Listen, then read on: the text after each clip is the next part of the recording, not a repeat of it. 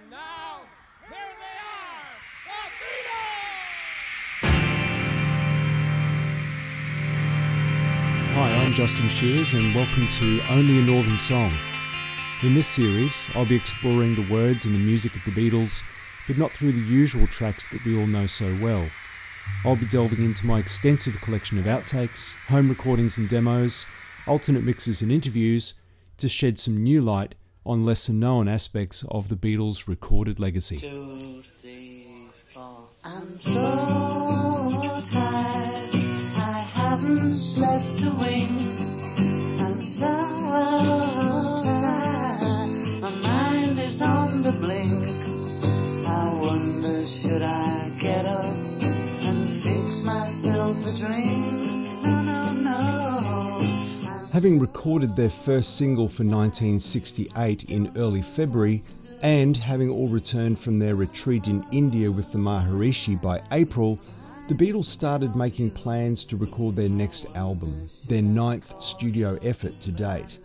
The Beatles, in particular John and Paul, were loaded up with new songs and were eager to record them in a simpler and more authentic way, especially after the excesses and enormous amounts of studio time devoted to individual tracks during 1967. George had offered his house in Esher as a place for the Beatles to gather and record some demos of their new songs, sessions which yielded nearly 30 titles, most of which would be recorded for the new album, and some which would be given to others, left for future solo projects, or never heard of again. George Martin recalls. When they came back from India with 30 odd songs and they wanted to record them, I, I said, why don't we make a really good single album instead of a double album? No, we want to put everything down. And that was difficult because they all wanted to record together. They were kind of disintegrating. I trusted them to give me great material, and I, they trusted me to try and make something of it. The first session for the new album commenced with a song which was the Beatles' most overtly political to this point, and a precursor to the social commentary which would pervade John's solo career. I wanted to put out what I felt about revolution. I thought it was about time we fucking spoke about it. The same as I thought it was about time we stopped not answering about the Vietnamese War on tour with Brian. You know, when we had to tell him we're going to talk about the war this time. We're not going to just waffle. And I wanted to say what I thought about revolution. I'd been thinking about it up in the hills in India, and I still had this, you know, God will save us feeling about it. You know, it's going to be all right.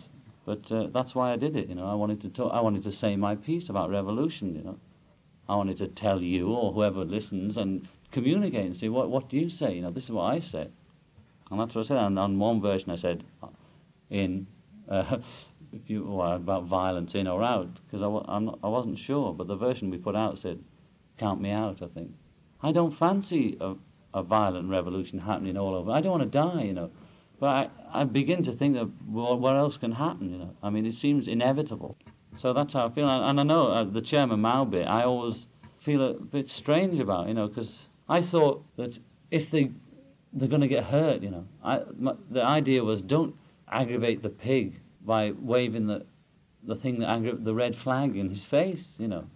I really thought that, you know, uh, that love would save us all, you know.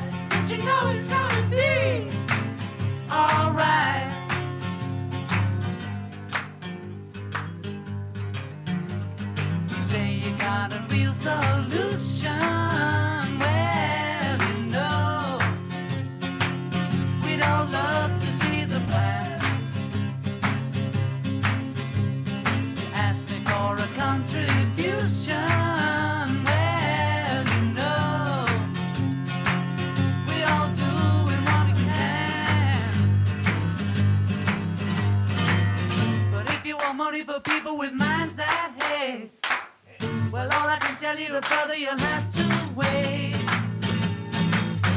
Don't you know it's gonna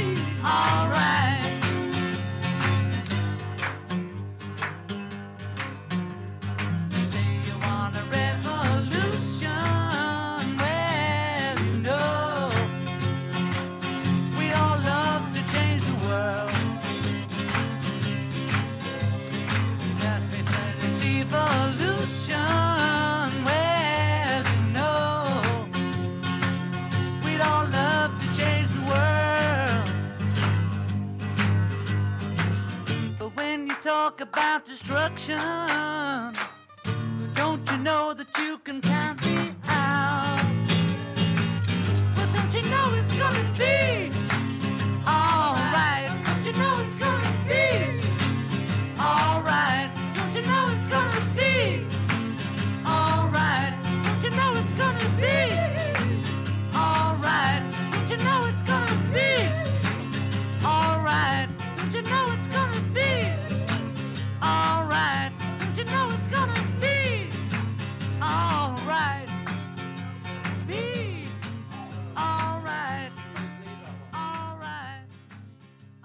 the Esher demo of John's Revolution, an idea which would spawn three very different versions in the coming months, two of which would appear on the new album, and one which would later be the B side of another Beatles single. It's worth noting that the song at this stage did not feature its final fourth verse, which mentions Chairman Mao of China, something which John later regretted, and the suggestion of being counted in when it came to violence.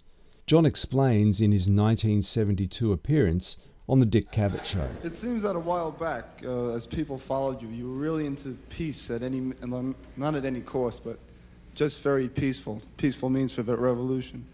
And uh, I read a, an article in Ramparts, and you were into uh, violent revolution. And now, uh, I'm not. well, that's what it, that's Yeah. what it stated. No, the article in Ramparts was uh, was uh, basically so about uh, socialism, right? And uh, I don't believe in violent revolution. I, Yoko stated it very well, which is uh, violent revolutionaries are playing the same establishment game. I believe in uh, some of the things Jerry Rubin and Abbie Hoffman have done, like the theatre in court kind of revolution. I believe in the, the revolution of happening and that artists, Yoko says artists don't create. A woman, any woman can create, a man can destroy with a Coke bottle, and an artist revalues. If I'm a revolutionary, or we are revolutionaries, we're revolutionary artists, not gunmen. I believe in the Black Panther original statement, the 10 point program, which is not violent, which says uh, to defend yourself against attack, I might consider that.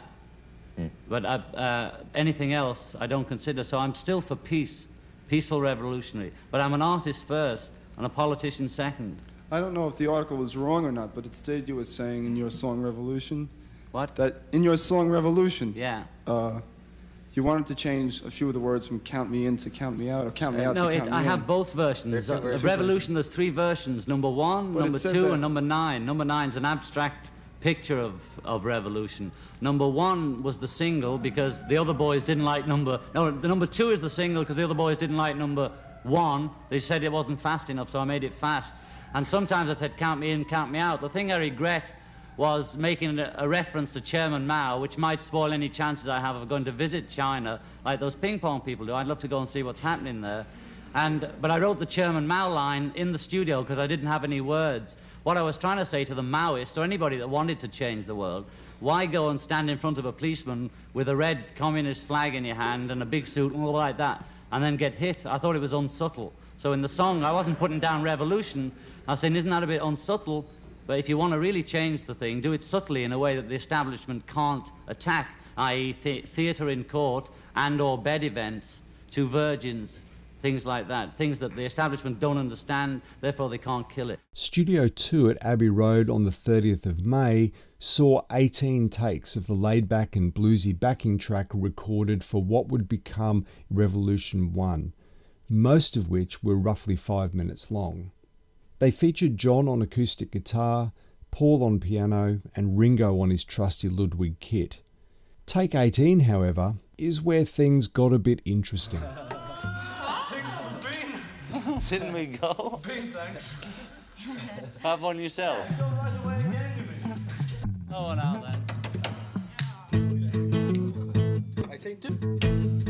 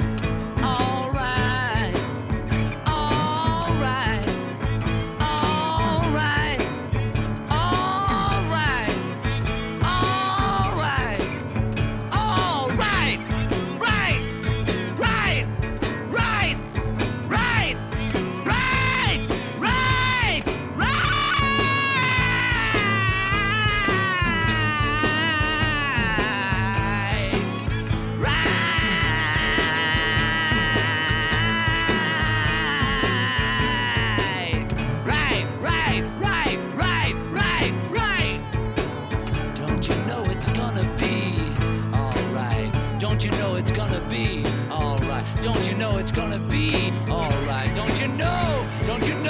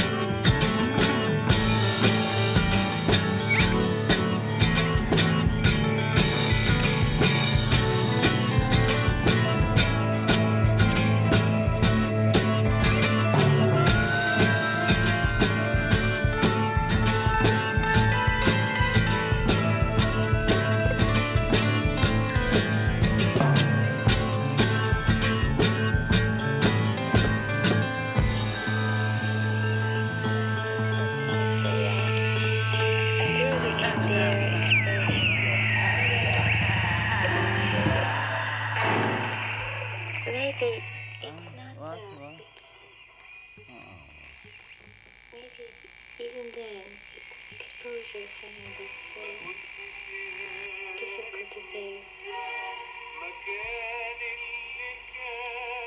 So this exposure.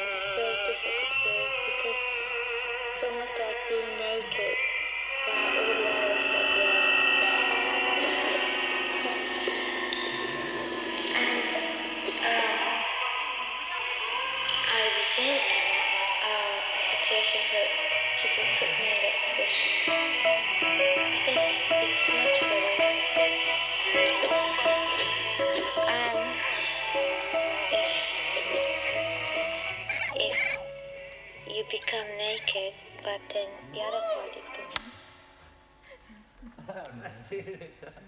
That's too much. Take 18 of Revolution 1.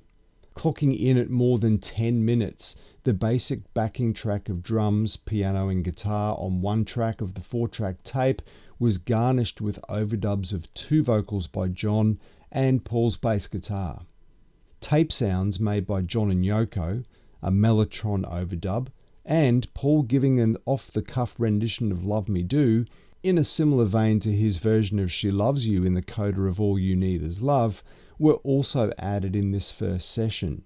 As you will have noticed, the last few chaotic minutes of that song were not wasted. Indeed, many of John's vocals and tape sounds were soon to be repurposed to create the avant garde sound collage of Revolution 9. It's also worth noting that at the same time the Beatles were recording this track, student demonstrations and mass strikes by workers were crippling France in their own act of revolution. A perfect example of art imitating life. Paris. At first it looked as if things were returning to normal. The capital and many other centres in France were on the move. But so too were students and other left-wing demonstrators who weren't content to let the fight for their cause, whatever it is, just peter out.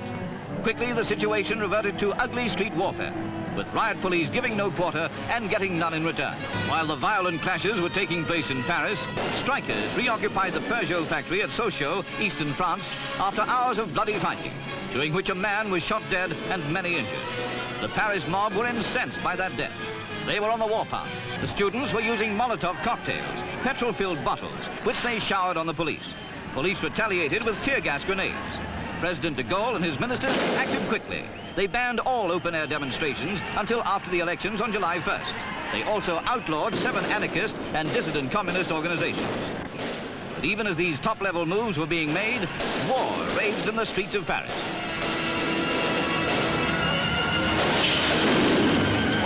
They began the job of cleaning up the battlefields that are the streets of a city. I think our, all our society is run by insane people for insane objects, hmm. objectives. You Yeah, yeah. And I think that's what I sussed when I was 16 and 12 way down the line. But I expressed it differently all through my life. It's the same thing I'm expressing all the time. But now I can put it into that sentence that I think we're being run by maniacs for maniacal mean uh, ends, you know. If, if anybody can put on paper what our government and the American government, etc., and the Russian, Chinese, what they are actually trying to do, you know, and how, what they think they're doing, I'd be very pleased to know what they think they're doing. I think they're all insane. You know, but I'm liable to be put away as insane for expressing that. You know, that's what's insane about it. Yeah. I mean, don't you agree? I do. It's, It's insane, you know. It's not just a bit strange. It's just insane. And that's the And nobody knows all these people in the street and that. Uh, half the people watching this are going to be saying, oh, what's he saying? What's he saying? You know, that you are being run by people who are insane and you don't know. Okay, let's go. The next day, the 31st of May, saw work on Revolution 1 continue. Using a reduction mix of Take 18 that we heard earlier, John, always one for experimentation, especially where the sound of his voice was concerned, re recorded his lead vocal while lying on his back on the studio floor. 1950s style doo wop backing vocals by John, Paul, and George, his first contribution to the song thus far, were also added. These were an interesting choice considering the seriousness of the message John was trying to convey throughout the song. With the four track tape again full, another reduction mix was made, this time called Take 20. On the 4th of June, more overdubs of Paul on Lowrey organ, George on electric guitar, Ringo's drums and percussion, and a series of tape loops were added. John's new girlfriend Yoko Ono was present in the studio with her tape recorder, making many observations of the proceedings and about life in general.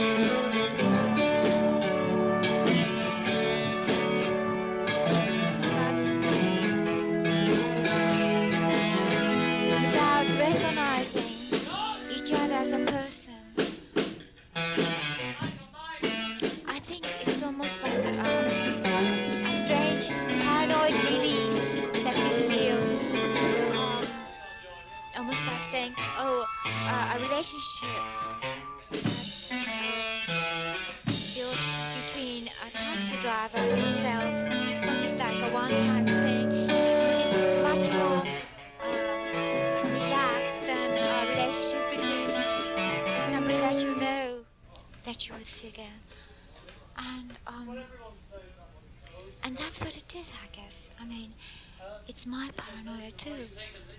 But um, that that's something that's frightening me. That's something that we have to face together, see what it is, and sometimes I don't know if um, I'm following you too much. Sometimes I don't know if I'm looking at you too much, and so I hesitate to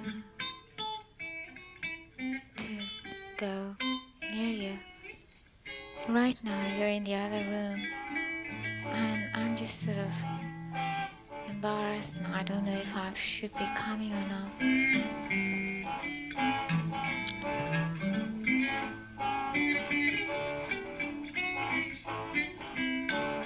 But you're in my mind all the time.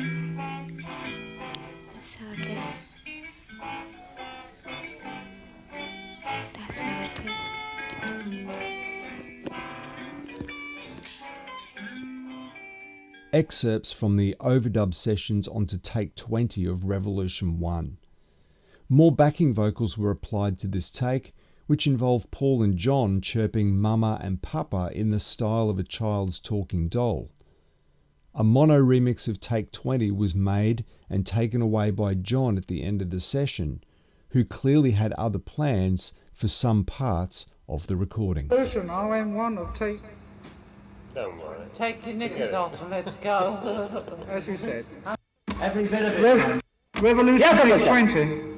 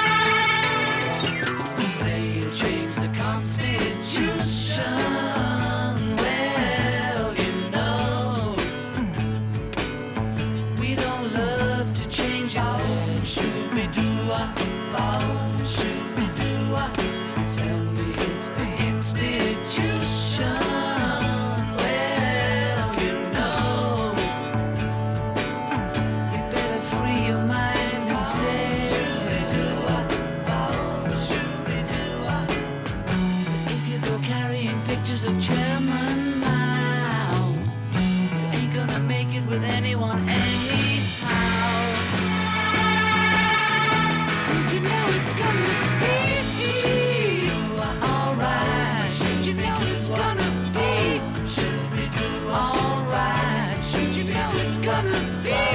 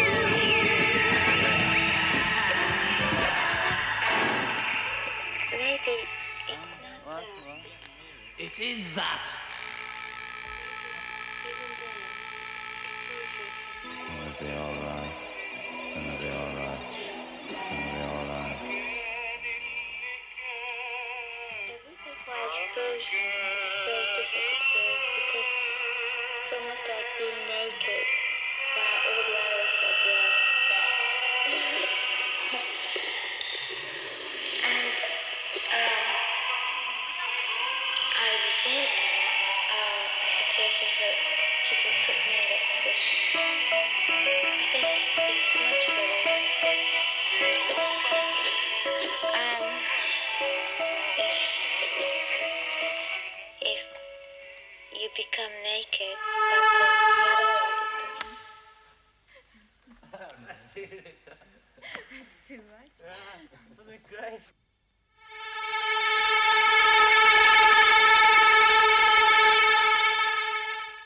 That's it for this episode. Next time, we listen in as the Beatles continue making their new album and Ringo finally records his first composition. Until next time,